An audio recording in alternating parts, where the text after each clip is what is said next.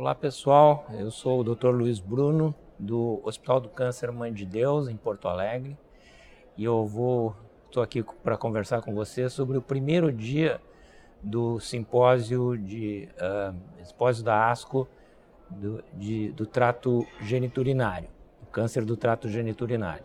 Inicialmente, eu gostaria de dizer assim que não, não houve uma, algum estudo, algum, uma, algum trabalho que tenha sido modificador da prática. Né? Foram mais uh, coisas de refinamento do entendimento uh, do câncer de próstata e os seus tratamentos.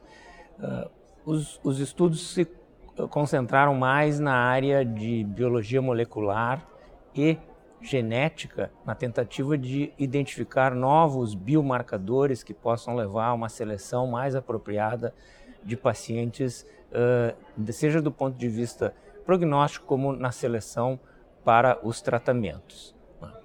Um estudo interessante mostrou que é possível uh, dividir o câncer de próstata em subtipos moleculares usando o mesmo método usado em câncer de mama e se consegue di, uh, dividir em subtipo luminal A, luminal B e basal. Né? Esses três subtipos têm uma implicação uh, prognóstica importante, sendo o de pior prognóstico o tipo luminal, luminal B, seguido pelo basal, e o melhor prognóstico o luminal A.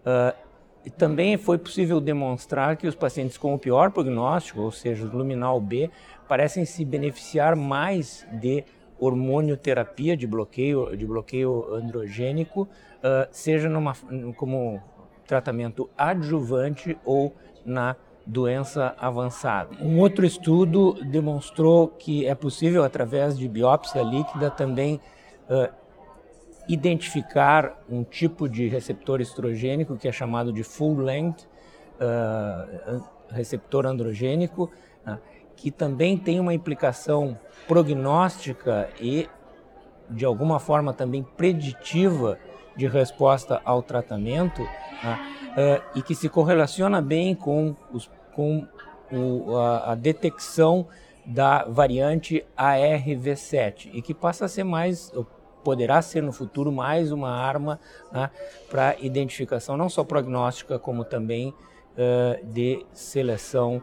de tratamento.